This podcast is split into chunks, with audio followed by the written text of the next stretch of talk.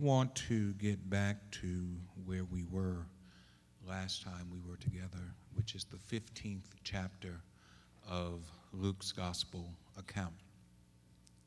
We have been looking at the parables of Jesus, and we have covered several of them at this point. Many of them uh, we are familiar with, some of which we were not familiar with. We thought it would be important for us to take a glimpse at how Jesus taught and what uh, emphases Jesus was trying to make in his teaching to help us in our own personal walk. It's amazing how uh, timeless some of the teaching of Jesus is once we understand the context in which it was given. Many of his uh, uh, parables uh, are agricultural and agrarian in their nature. And if you're not from the farm, and I know some of you know something about farm life, I don't know nothing about farm life, don't want to know either. But uh, uh, for, for, for, for, those who are familiar with farm life, you, you might be able to have a frame of reference that's helpful.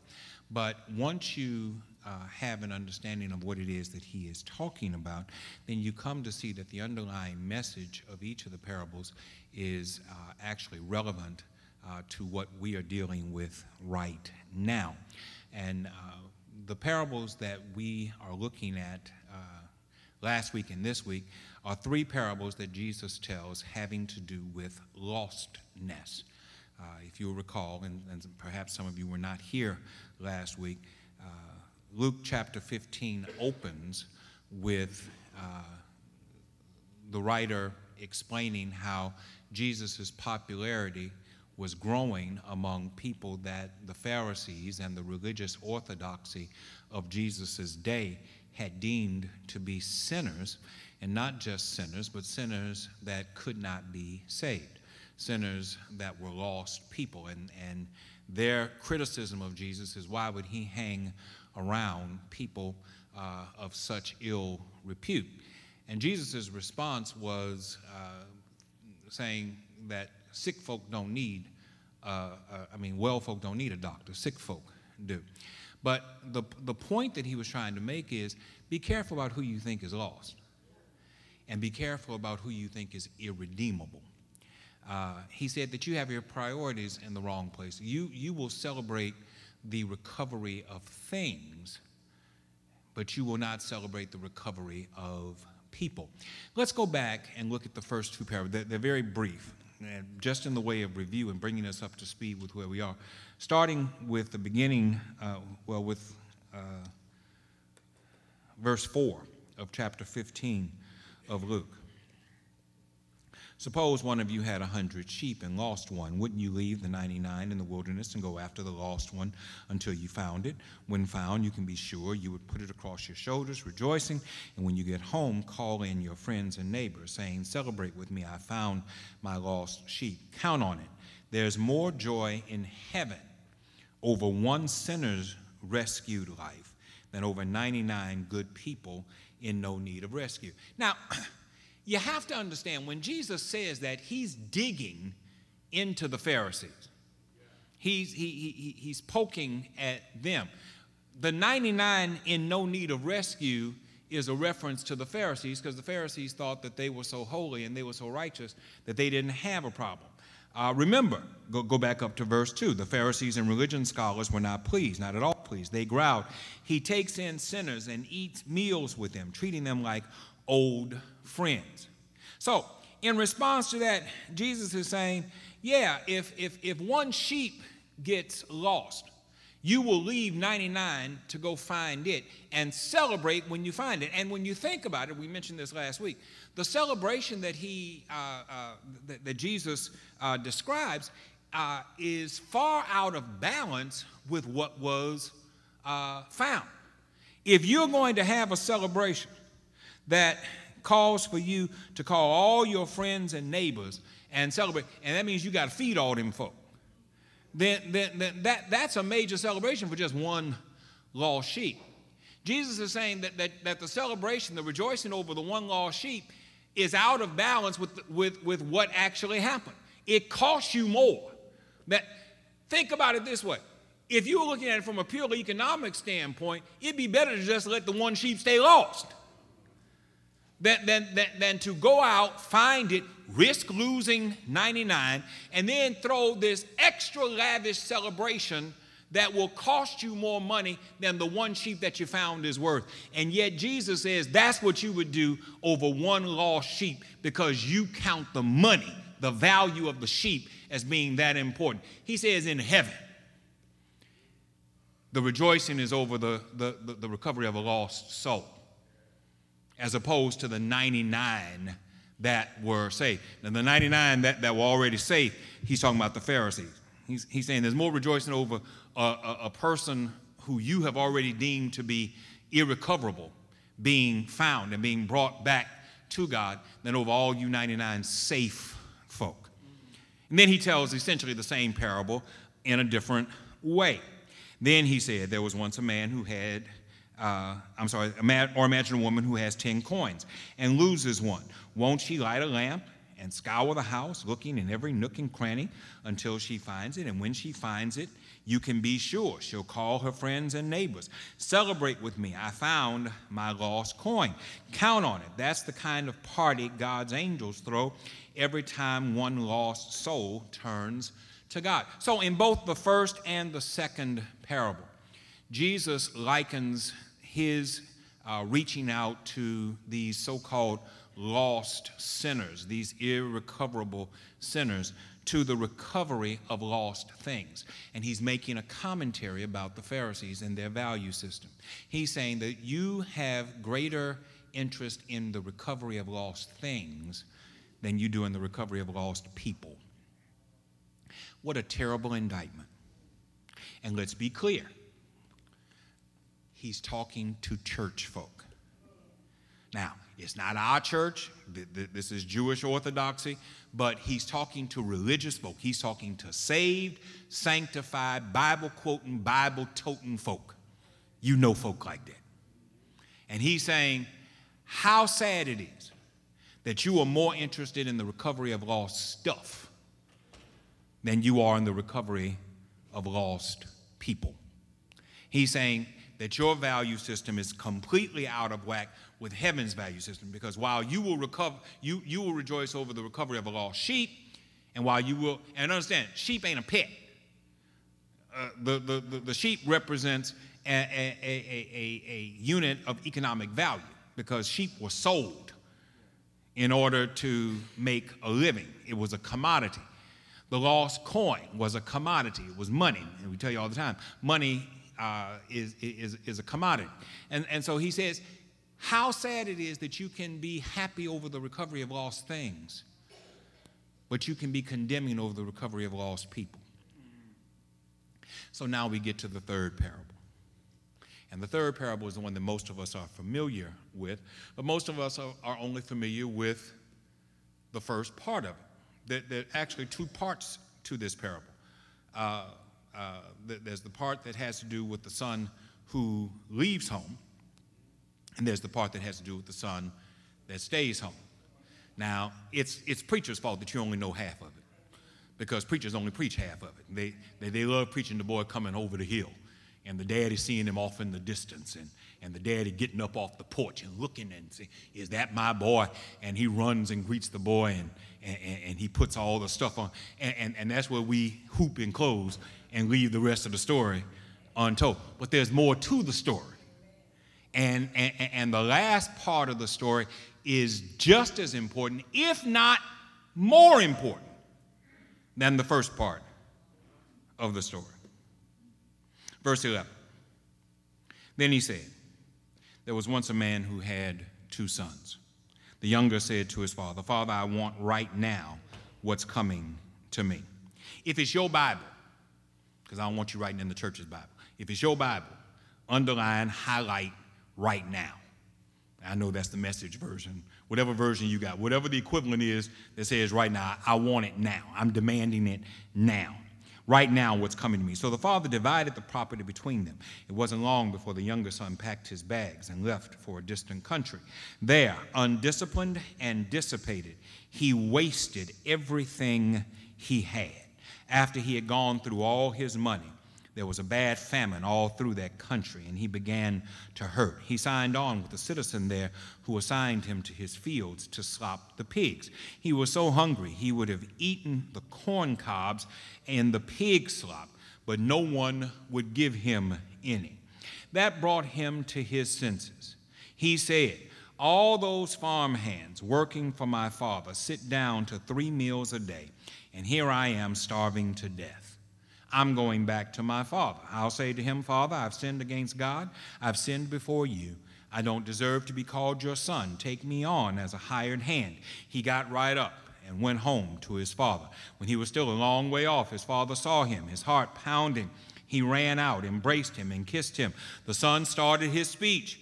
Father, I've sinned against God. I've sinned before you. I don't deserve to be called your son ever again. But the father wasn't listening he was calling to the servants Quick, bring a clean set of clothes and dress him. Put the family ring on his finger and sandals on his feet. Then get the grain fed heifer and roast it. We're going to feast. We're going to have a wonderful time. My son is here, given up for dead and now alive, given up for lost and now find. And they began to have a wonderful time. That's the first part of the story. Okay, so let's talk about the first part of the story. Jesus told two parables previous to this, where he talked about the lost things, the lost items.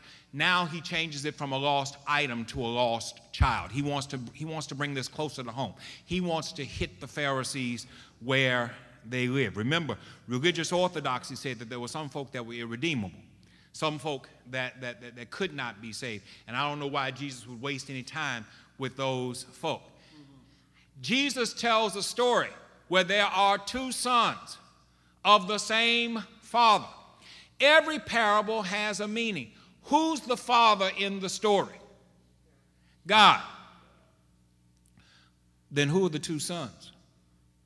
The two sons are God's children. That wasn't hard to figure out, right? But but but but here's the thing to understand. Both the son that stayed and the son that left were not only the father's sons, but they were brothers to one another. Jesus is making a point right off the bat.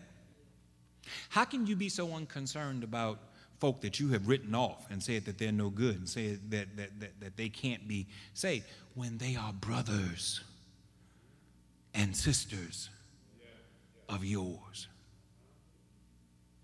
Let's stop right there for a second. How is it that the church can be so cavalier about saying some folk can be saved and other folk can't be saved when we're all the creation of our Heavenly Father? I've said before, we're not all children, but we are all God's creation. There, there, there's a distinction between who's a child and who isn't, but the distinction has nothing to do with you. Let's be clear about that. The distinction has to do with whether or not you have surrendered to Jesus Christ. Every, everyone who surrenders to Christ is God's child. So that means you ain't got no, I got a brother and a sister. My parents didn't ask me nothing about whether or not I wanted a brother or a sister. In fact, I was in the middle. So one was here when I got here. And, and, and they, they, they didn't come to me and say, Look, we think about having another. What you think about that? But we're all not just children of our parents, but we're brothers and sisters to one another. And so there is, there is a connection, even if you don't want it to be. There's a connection that you can't deny, that you can't reject, that you can't do anything with. You, can, I know we get mad with our siblings. Amen. Hallelujah. Praise the Lord. I don't care how mad you get with them. They still you you can. You can say stupid stuff because I've said stupid stuff. That ain't my sister. That ain't my brother. I don't know where they came from. They still yours. The connection is still real. And there's nothing you can do to change that. So you need to see this as not just that these were two children of this father, but they were two siblings to one another. Jesus is starting off making a point. Pharisees, scribes, religious orthodoxy. You are kin, you are related, you are siblings to these folk who I have taken to, but you have written off. And how sad it is that you would write them off so easily, that you could write off kinfolk so easy. The church has to be careful that we don't write off kinfolk so easy. That, that, that, that we don't just decide that because somebody doesn't think the way we think, doesn't act the way we act, that, that, that they can be written off as being irredeemable, as being unsalvageable, as being lost without the possibility of being found. Now, moving on from that, he tells us that there was something wrong from Jump Street with the younger of the two brothers. He was impudent. I didn't say impotent, impudent. I M P U D E N T. He was arrogant. He was headstrong. He was all full of himself. He thought that the world revolved around him, and he had no respect for his father. That's what impudent means. All of that. All of that wrapped up is what impudent means. How do you know he was impudent? Because he says to his father, I want what's coming to me now. Understand, he's talking about his inheritance. He has no right to it. As long as the father is alive, he has no right to it. He doesn't care. You might know somebody like that. He doesn't care. I can't wait. I need it all right now. He didn't just go and ask politely, he demanded, he insisted that the Father give it to him. And without argument, with, with, with, without pushback, the father divides his estate. Understand, there are two sons listed in the parable, and so according to the custom of, of, of Judaism, the estate would be divided not in half, but in thirds. Because the older son gets two thirds of, of, of, of the estate when there's two children. The older son gets, get, gets a double portion. So a double portion would be two thirds, whereas the younger son would get one third. The younger son knew that he was only getting one third. He, he, he doesn't have an argument with that. His point is, it's mine. I want it. I don't want to wait for it. I want it right now. And the father divides the estate and he gives the young man that which would have been his had the father died. And immediately, the boy packs up all his stuff and goes to a distant land, goes to a place where nobody knows who he, is, who he is, nobody knows who his father is, where he can do what he wants to do. I want to get out from under my father's influence. I want to get out from under my father's thumb. I want to go someplace where I can do what I want to do and not worry about who's looking at me and say, Ain't you so and so's child? I can't believe I see you doing that. I'm going to go back and tell someone. He, he don't want to hear any of that. So he goes off to a place where nobody knows who he is. And he immediately throws all the stuff away. Got, got it in the morning, and by evening, half of it was gone. And within a week, all of it was gone. And he didn't know how he was going to make it. He lost everything. King James Version says he lost it in riotous living. But, but, but, but the message version says he wasted everything he had. I, I actually like that version better because when you say riotous living, somebody will say, well, you know, I, I wouldn't engage in riot. You, you, you, find it hard to identify with riotous living, but I know you don't have a problem identifying with waste because all of us waste. All of us take stuff and we know we ought to do one thing with it and we do something else. All of us are guilty of wasting from time to time. He wasted everything, not a little bit of it, all of it. Which means he wasn't good at a lot, but he was good at wasting because he threw it all away. And as things would happen, the moment he was without stuff, that's when famine hit the land which means not only did he not have anything, but nobody else had anything either. couldn't go and borrow from anybody, couldn't go stay with anybody. Everything was in a bad way. And he found himself having to sign on and work. And look at what this, the, the text says. He signed on with a citizen there. Don't miss that. That's important. Because the assumption of the story is that these two young men were raised in a Jewish family, in a Hebrew family, by a Hebrew father. When they go to a distant country, they're going to a non Jewish family. They're going to a Gentile family. And if it's one thing we know about Judaism, we know that Jews thought they were better than Gentiles.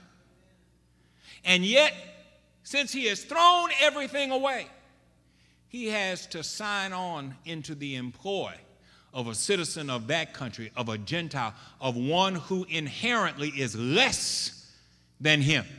Jesus is, remember, parables are, are, are made up stories, and Jesus makes the story fit what he wants to say. What is he trying to say here? He's trying to say, be careful, holier than thou folk, because you might find yourself needing the folk that you think you so much holier than. Old folk used to say it this way be careful how you treat folk on the way up. Because you're going to have to deal with all them same folk on the way down. He's making a point. Jesus is making this thing fit. And, and, and so he signs on with, with, with this non Jew, with this Gentile, and, and he agrees that he would feed the pigs. That, that, that, that's another indignation in the story. Jews considered pigs, pork, swine, unclean. They, they, not only did they not eat pork, they did not handle pork. They did not handle pigs. Now, I know some of y'all who think y'all keeping yourselves healthy don't want to eat pig. That's right, send all the bacon to me. I'll eat it all for you. But, but, but, but, but, he, he, he, he ends up having to work with pigs, stuff that he thought was less than stuff that he thought was beneath him. He has to work with them, he has to care for pigs. Think about that. Jesus is saying that, that, that, that, that when hard times come, it will cause such indignation that the thing that you said you would never do. Anybody ever said, I'd never do this? I'd never do that. I'll never do the other. Be careful what you say you'll never do. My mom used to tell me all the time don't, don't ever say what you'll never do. She said there were, there were three things I said I would never do. This is her talking to me when I was a child. There were three things I said I would never do. She said I would never live in the South. I would never send my children to a segregated school. And I would never marry somebody younger than me. And she did all three. She, she, she was raised in Tucson, Arizona, but when she met my father, they moved back to Baton Rouge. My daddy was two years younger than my mama. So she married somebody who was younger than she was. He moved her back to the South. And the first nine years of my schooling was spent at Southern Lab, which was a segregated school. She said, Don't ever say what you ain't gonna do. Somebody here has, has their own story about what you said you would never gonna do. I'm pretty sure this young man said, I'd never be in a position where I had to deal with pigs. Dirty, no good, low down, stinky, sweaty swine. And yet his job was to feed pigs. And guess what else? He was jealous of what the pigs were eating. He was so hungry that he would have eaten the corn cobs in the pig slop. But no one would give him any.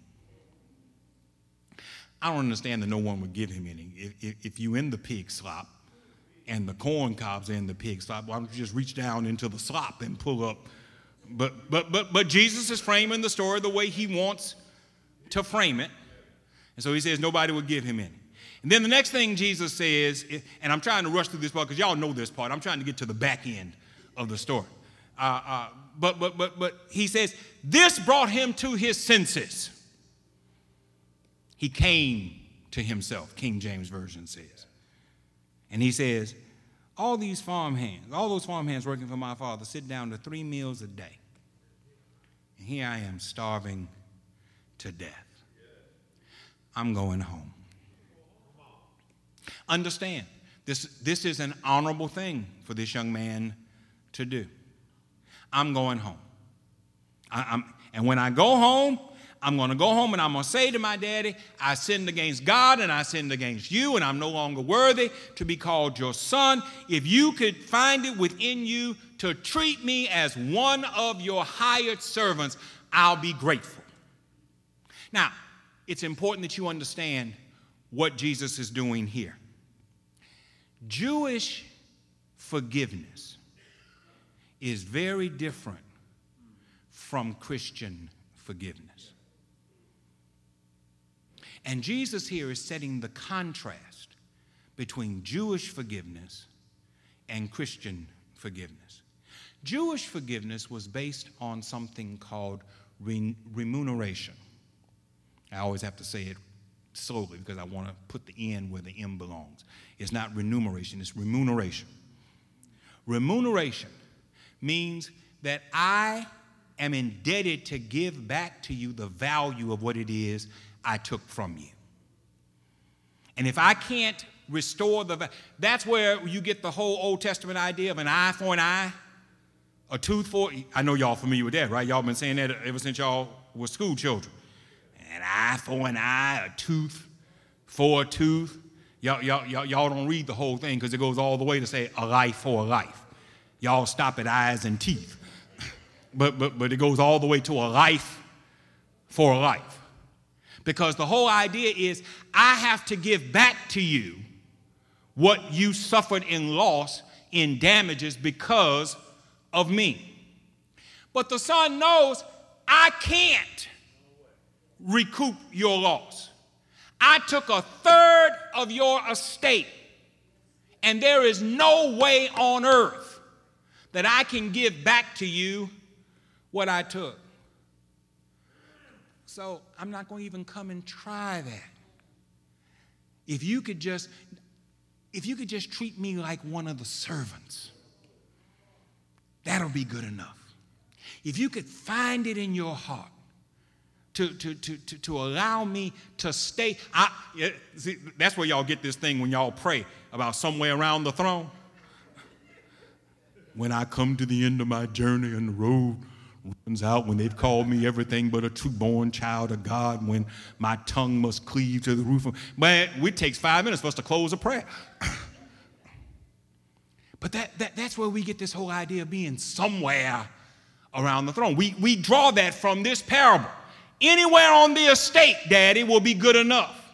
Because I know that I don't belong in the house anymore. I'll be doggone. I'm going into heaven. I'm going to be sitting front row center. I don't know where y'all going to be sitting. I'm going to be front row center because I'm his child and I belong in the house. And I know that because of what happens when the boy comes back. Here's where we preachers get happy. I can see the child coming over the hill. And the father was sitting in his rocking chair going back and forth, and he saw a shadow in the distance, and the shadow looked familiar. And the closer he got, the more the father began to realize this was my boy. And he gets up and he runs to the boy. And the father and the son embrace. Now, to the son's credit, to the son's credit, he sticks to the speech that he started. When he was in the pigsty, he says, This is what I'm going to say to my father Father, I've sinned against God. I've sinned before you. I don't deserve to be called your son. Take me on as a hired hand.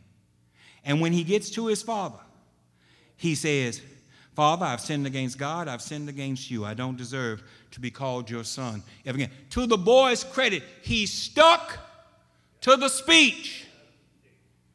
He recognized what he had done, he recognized how wrong he had been. And he doesn't try to prevail on his father's compassion, on his father's kindness, on his father's love. He says, Just let me hang around the estate. But the father would have none of that. And in doing this, Jesus is saying the forgiveness of God goes beyond our expectation. Hear me. Some of us are still living with guilt over stuff that we did 10 years ago, 15 years ago, 30 years ago, 50 years ago. You name the, the, the, the year when it happened. And you, you have not forgiven yourself, but God has forgiven you. Your family has not forgiven you because every time y'all get together, it's getting close to Thanksgiving time. Every time y'all get together, somebody gonna bring it. Now you know so and so coming to the house, and I, I don't really want so and so in my house because you know what happened in '75 when they came over to the house. Every time they get together, it's always a mess because somebody gonna bring it up again. Folk will never let you past what you did. You will never let you past what you did. But God has already gotten past what you did. Listen to, to, to, how Peterson puts it. Verse 22, he says, But the Father wasn't listening. Hear that. The Father the, the boy had prepared a speech, and I can imagine all the way home, he was practicing the speech. Make sure I got every word just the way I want it to be said. The father wasn't listening to any of it at all because the father had already made up his mind what forgiveness he was going to offer, regardless of what the boy asked. Did you hear that? As my friend James Terrence used to say, I think I just said something. He had already decided the forgiveness he was going to give before the boy even had sense enough to ask for any forgiveness at all. Paul says, God loved us so much that while we were yet in our sin. Christ died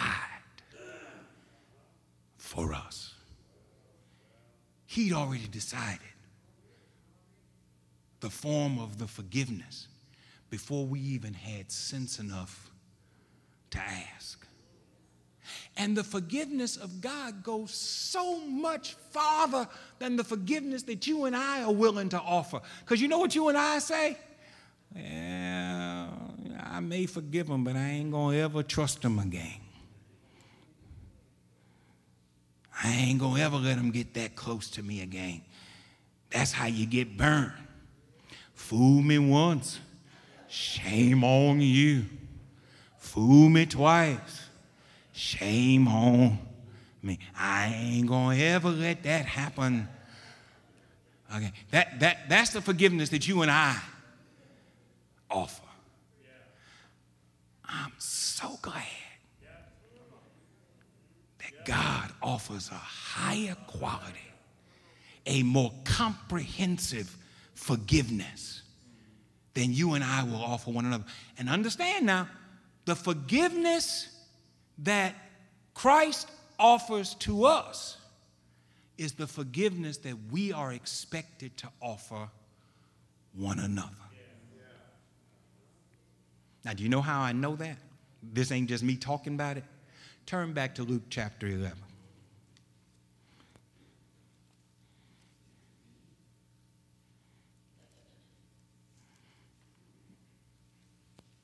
I'm sorry. Don't, don't turn to Luke. Turn to Matthew chapter 6.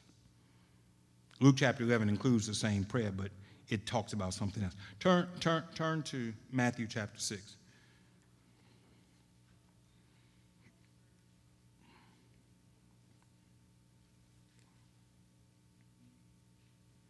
Starting with verse 7, just to keep everything in its context.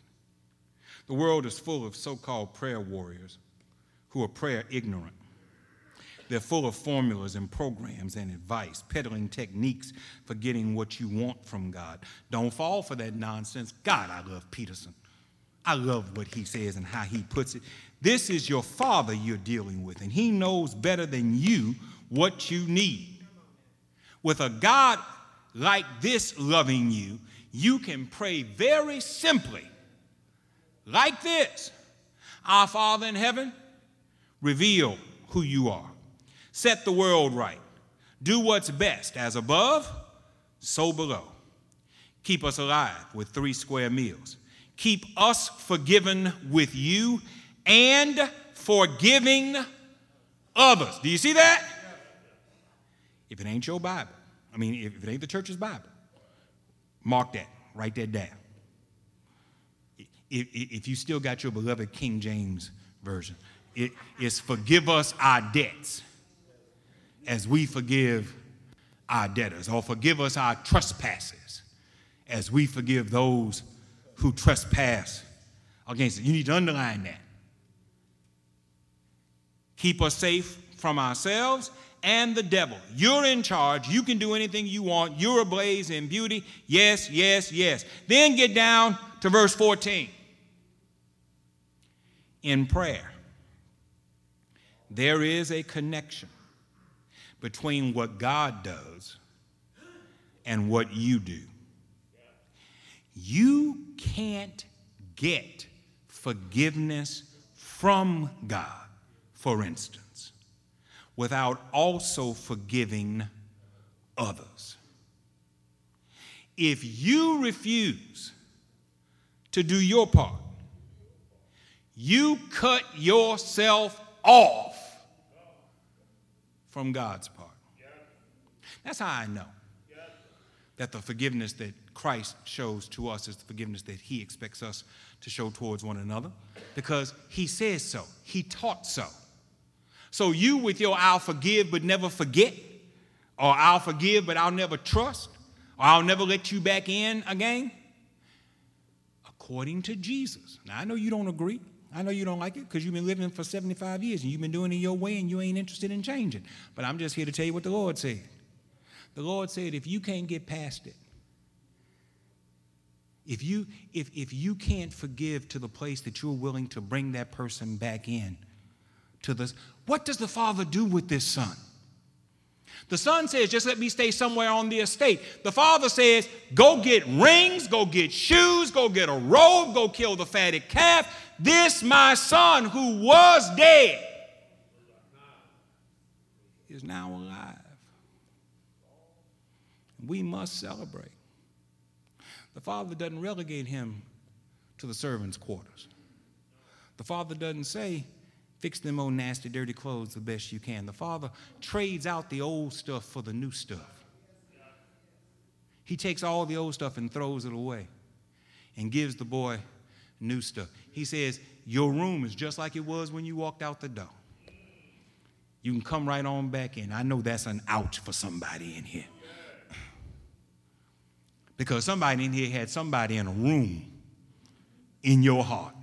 They, they, they occupied a space in your heart and they hurt you because you let them into a space in your heart and they didn't appreciate it, they didn't value it, they mistreated it, and you're hurt and you're wounded. And you says nobody will ever get in that space Okay? And if somebody gets in that space, it sure ain't gonna be the one who hurt me. Amen. Jesus teaches in the story that the father brings the boy right back to where he was before he ever left. It was like it never happened. How many of us can forgive folk who hurt us like it never happened. I'll wait.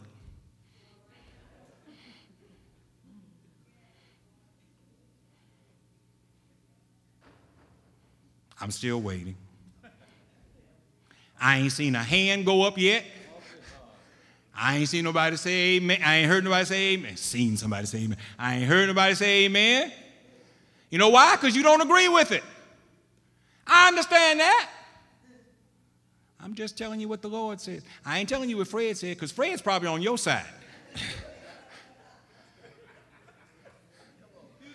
but I ain't telling you what Fred said. I'm telling you what Jesus said. Jesus said while the boy was making his speech that he'd been practicing all the way home, the daddy said, I don't need to hear none of that. I got new shoes for you. I got a new ring for you. I got a new robe for you. We got the grain fed calf, the fatted calf. we going to kill it. we going to call everybody together and we going to celebrate because this son of mine who was dead is now alive. And the celebration started. But that's not the end of the story. That, that's where the preacher shouts, and y'all say amen. And y'all get ready to go home. Y'all start packing up your stuff. All right, we ready to get to the. Now, that ain't the end of the story. And I got 22 minutes to tell you the end of the story. You ready? Verse 25. All this time, his older son was out in the field. When the day's work was done, he came in.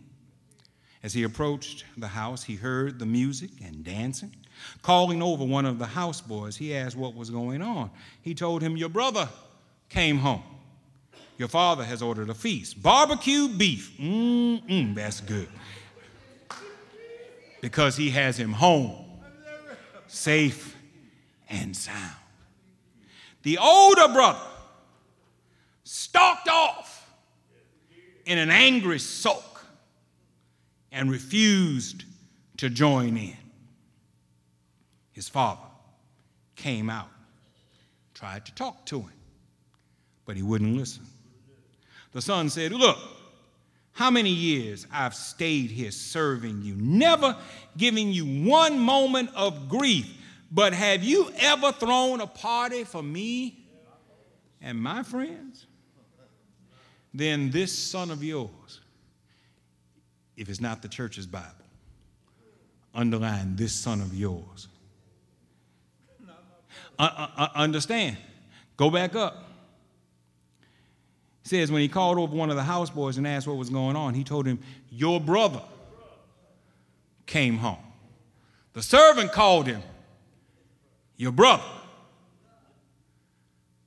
Pharisees, scribes. The servant called him your brother. But when you talk to your father, the father that you shared with your brother, you wouldn't identify with him as being your brother. Instead, you said, This son of yours. comes home. He's thrown away your money on whores, shows up, and you go all out with a feast. It ain't right. It ain't right, Daddy. This just ain't right. Now, once again, I know how y'all feel. Some of y'all sitting here saying, and the boy was right too. It ain't right. Come on, Reb, you know that ain't fair. That boy stayed home. He did everything his daddy told him. The other boy left and ran away from home. Let, let, let me put this before you. And I preached this once or twice. This older boy was as lost at home as the younger child was lost away from home. He was as lost and perhaps in the 19 minutes I got left, I can make the argument that he was even more lost than the boy who left home. Let's start with this. He was the older brother. Anybody in here the older sibling? You know that the older sibling carries greater responsibility, right? I, you didn't ask for it. You didn't ask to be born first or whatever. But, but that's generally the way it works. The oldest sibling is usually tasked with the greatest amount of responsibility because it is assumed that because you are older, you know more. So, so it is assumed that you know more. So, so, so let's start with the fact that the older brother knew better than what he was saying. He understood more than he was letting on because he was letting his emotions overrule his knowledge. Church, Christian folk, saved folk, are we guilty of letting our emotions overrule our knowledge? How is it that we can come to church Sunday in and Sunday out and come to Bible study in the middle of the week and come to choir rehearsal on Tuesday night and on Thursday night and sing Zion songs and listen to sermons and go to Sunday school lesson and, and do all of this stuff we do and still not know the love of God? And still not know what it is that God expects of us. Still not know where salvation comes from. You are not saved by works. You are saved by grace through faith, not of yourselves. It is the gift of God, lest anyone should boast. In other words, you ain't got nothing to brag on. And if you older, you ought to know better. You ought to know there ain't nothing to you. You ought to know that all of your righteousness is as filthy rags. You ought to know that there is none righteous, no, not one. You ought to know that all have sinned and come short of the glory of God. You ought to know that man born of a woman hath but a short time to live, and that is filled with much trouble. You ought to know.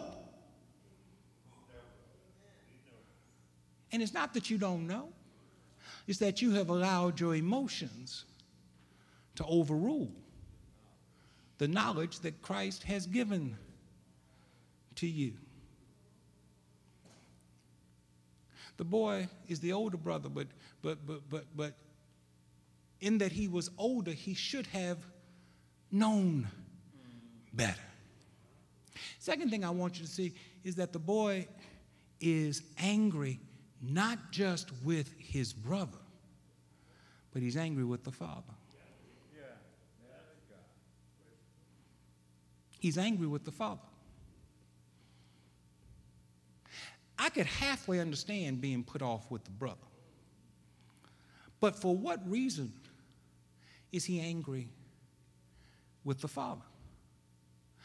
Let me suggest why he's angry with the father. He's angry with the father because he wants the father to feel about the brother the way he feels about the brother. Ooh, Jesus is getting close now. The Pharisees and the Sadducees were mad with Jesus because he didn't treat these publicans and sinners and tax collectors and drunkards and gluttons the way they thought he should treat them. They have substituted their value system for God's value system. Church, Christians, saints of God, are we guilty of trying to substitute our value system for God's value system? God told me to tell you. I get scared every time somebody says that to me. The Lord told me to tell you.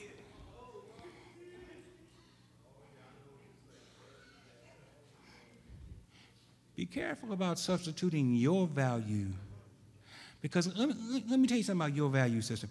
Your value system is skewed. Your value system is prejudicial. Your value system is discriminatory. Your value system is corrupt. Ultimately, your value system is inferior to God. And when you substitute your value system for God's, you're going to always be mad.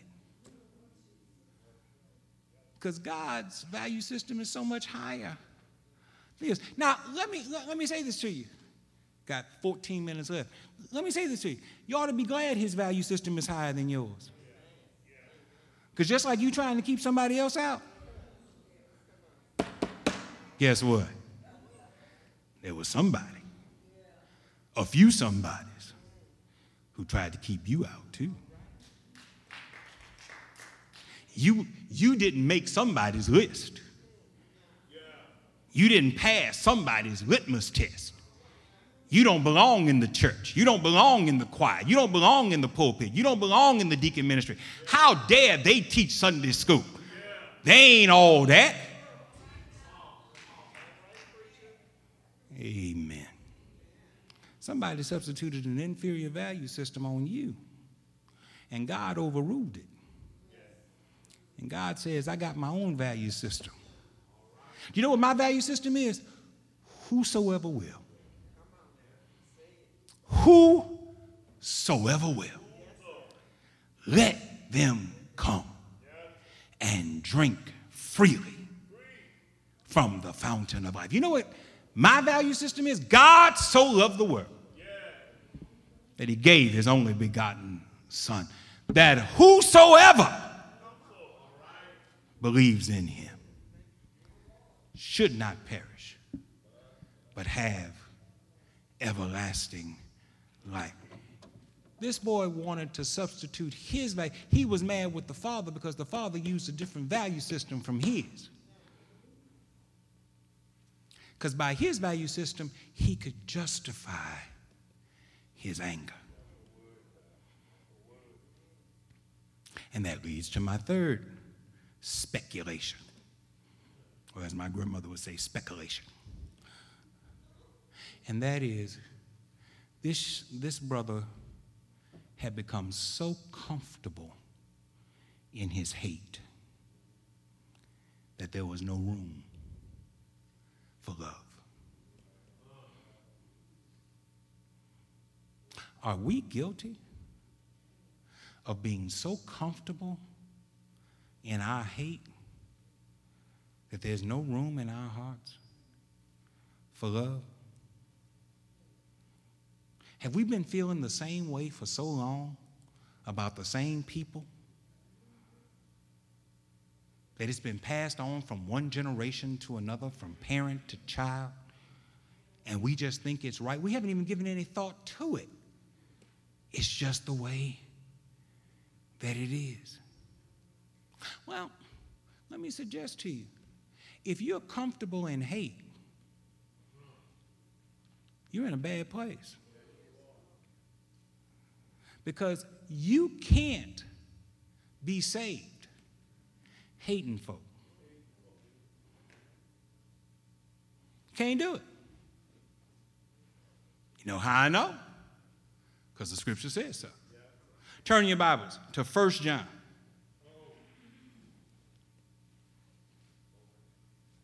Chapter 4.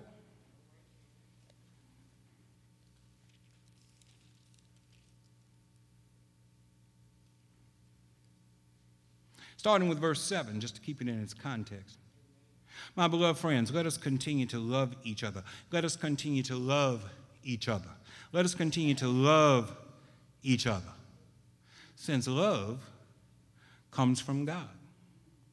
Everyone who loves is born of God and experiences a relationship with God. The person who refuses to love doesn't know the first thing about God. I didn't say it. John said it. The person who refuses to love doesn't know the first thing about God because God is love. So, you can't know him if you don't love. This is how God showed his love for us. God sent his only Son into the world that we might live through him. This is the kind of love we're talking about. Not that we once upon a time loved God, but that he loved us and sent his Son as a sacrifice to clear away our sins and the damage they've done to our relationship with God. Do you see that? That's how I can say it. That's my, that, that's my validation from my perspective. If you are so comfortable in hate, I don't hate anybody, I just don't like anybody. I just don't want to be bothered with them. Love means that you got to be bothered with folk. Paul says, I don't have time to turn to it. Paul says that, that, that, that when you have the love of God, you will make time for folk. You will, you will exercise patience for folk who get on your nerves.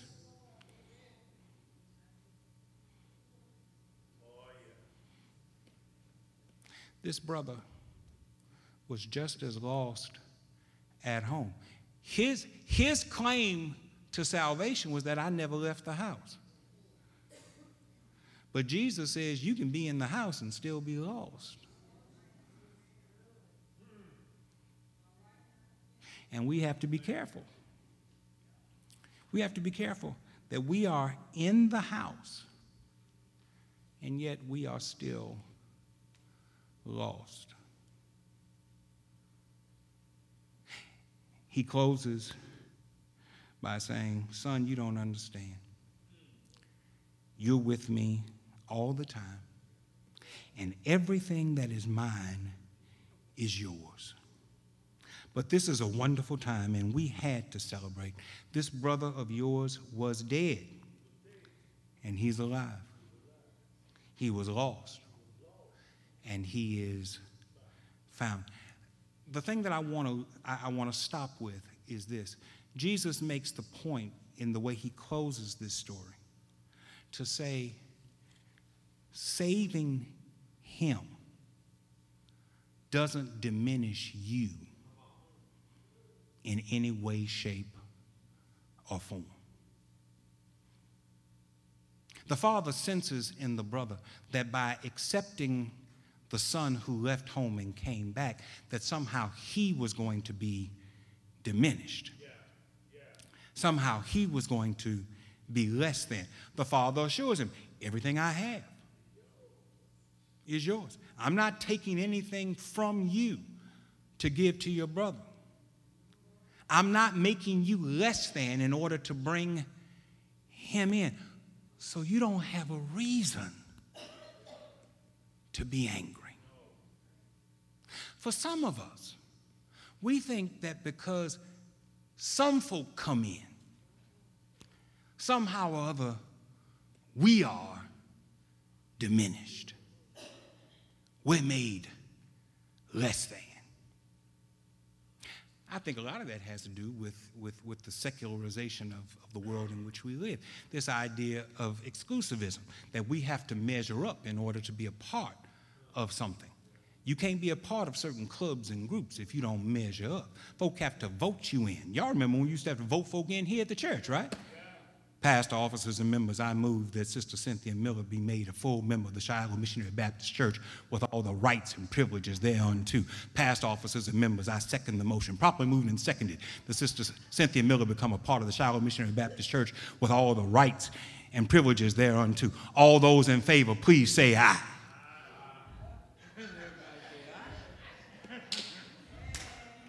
All those opposed saying. Y'all, y'all, y'all remember that, don't you?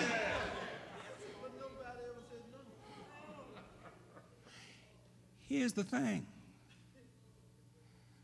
which one of us can say no? Which one of us can say nay?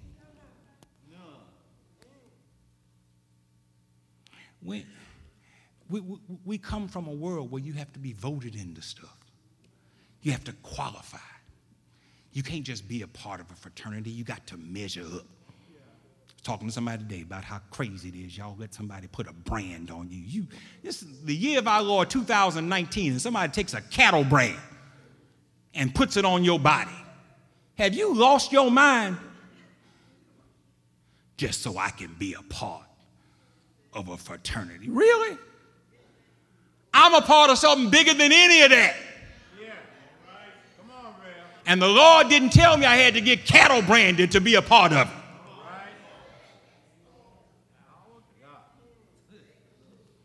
You must be crazy. You bring that thing. You have lost your mind. We, we, we think that, that, that, that by keeping other folk out, we make ourselves look better when really all you do is make yourself look foolish. Do you know who you are? Do, do, do you know that the Bible says, y'all love the King James Version, right? The Bible says you ain't even dirt. Bible says you dust. Dust is lower. Then at least there's some consistency to dirt. Ain't no consistency to dust. From dust you came, to dust you will return. You trying to act like your dust is better than somebody else's dust. Do you know who you are? It does not take away from you to add to God's kingdom. In fact, that's why we're here. We're here to add to God's kingdom. So when we miss out on somebody because we let them wander away, as in the first parable, or we mishandle them, as in the second parable, or we don't receive them when they're ready to come back, as in the third parable, that ain't on God. That's on us. There might be somebody here tonight who, after having been a part of this Bible study experience, would want to accept Jesus Christ as your personal Savior. We're going to stand together and sing a verse of Just As I Am. And if there's one, we invite you to come. Just as I am without one plea, but that thy blood was shed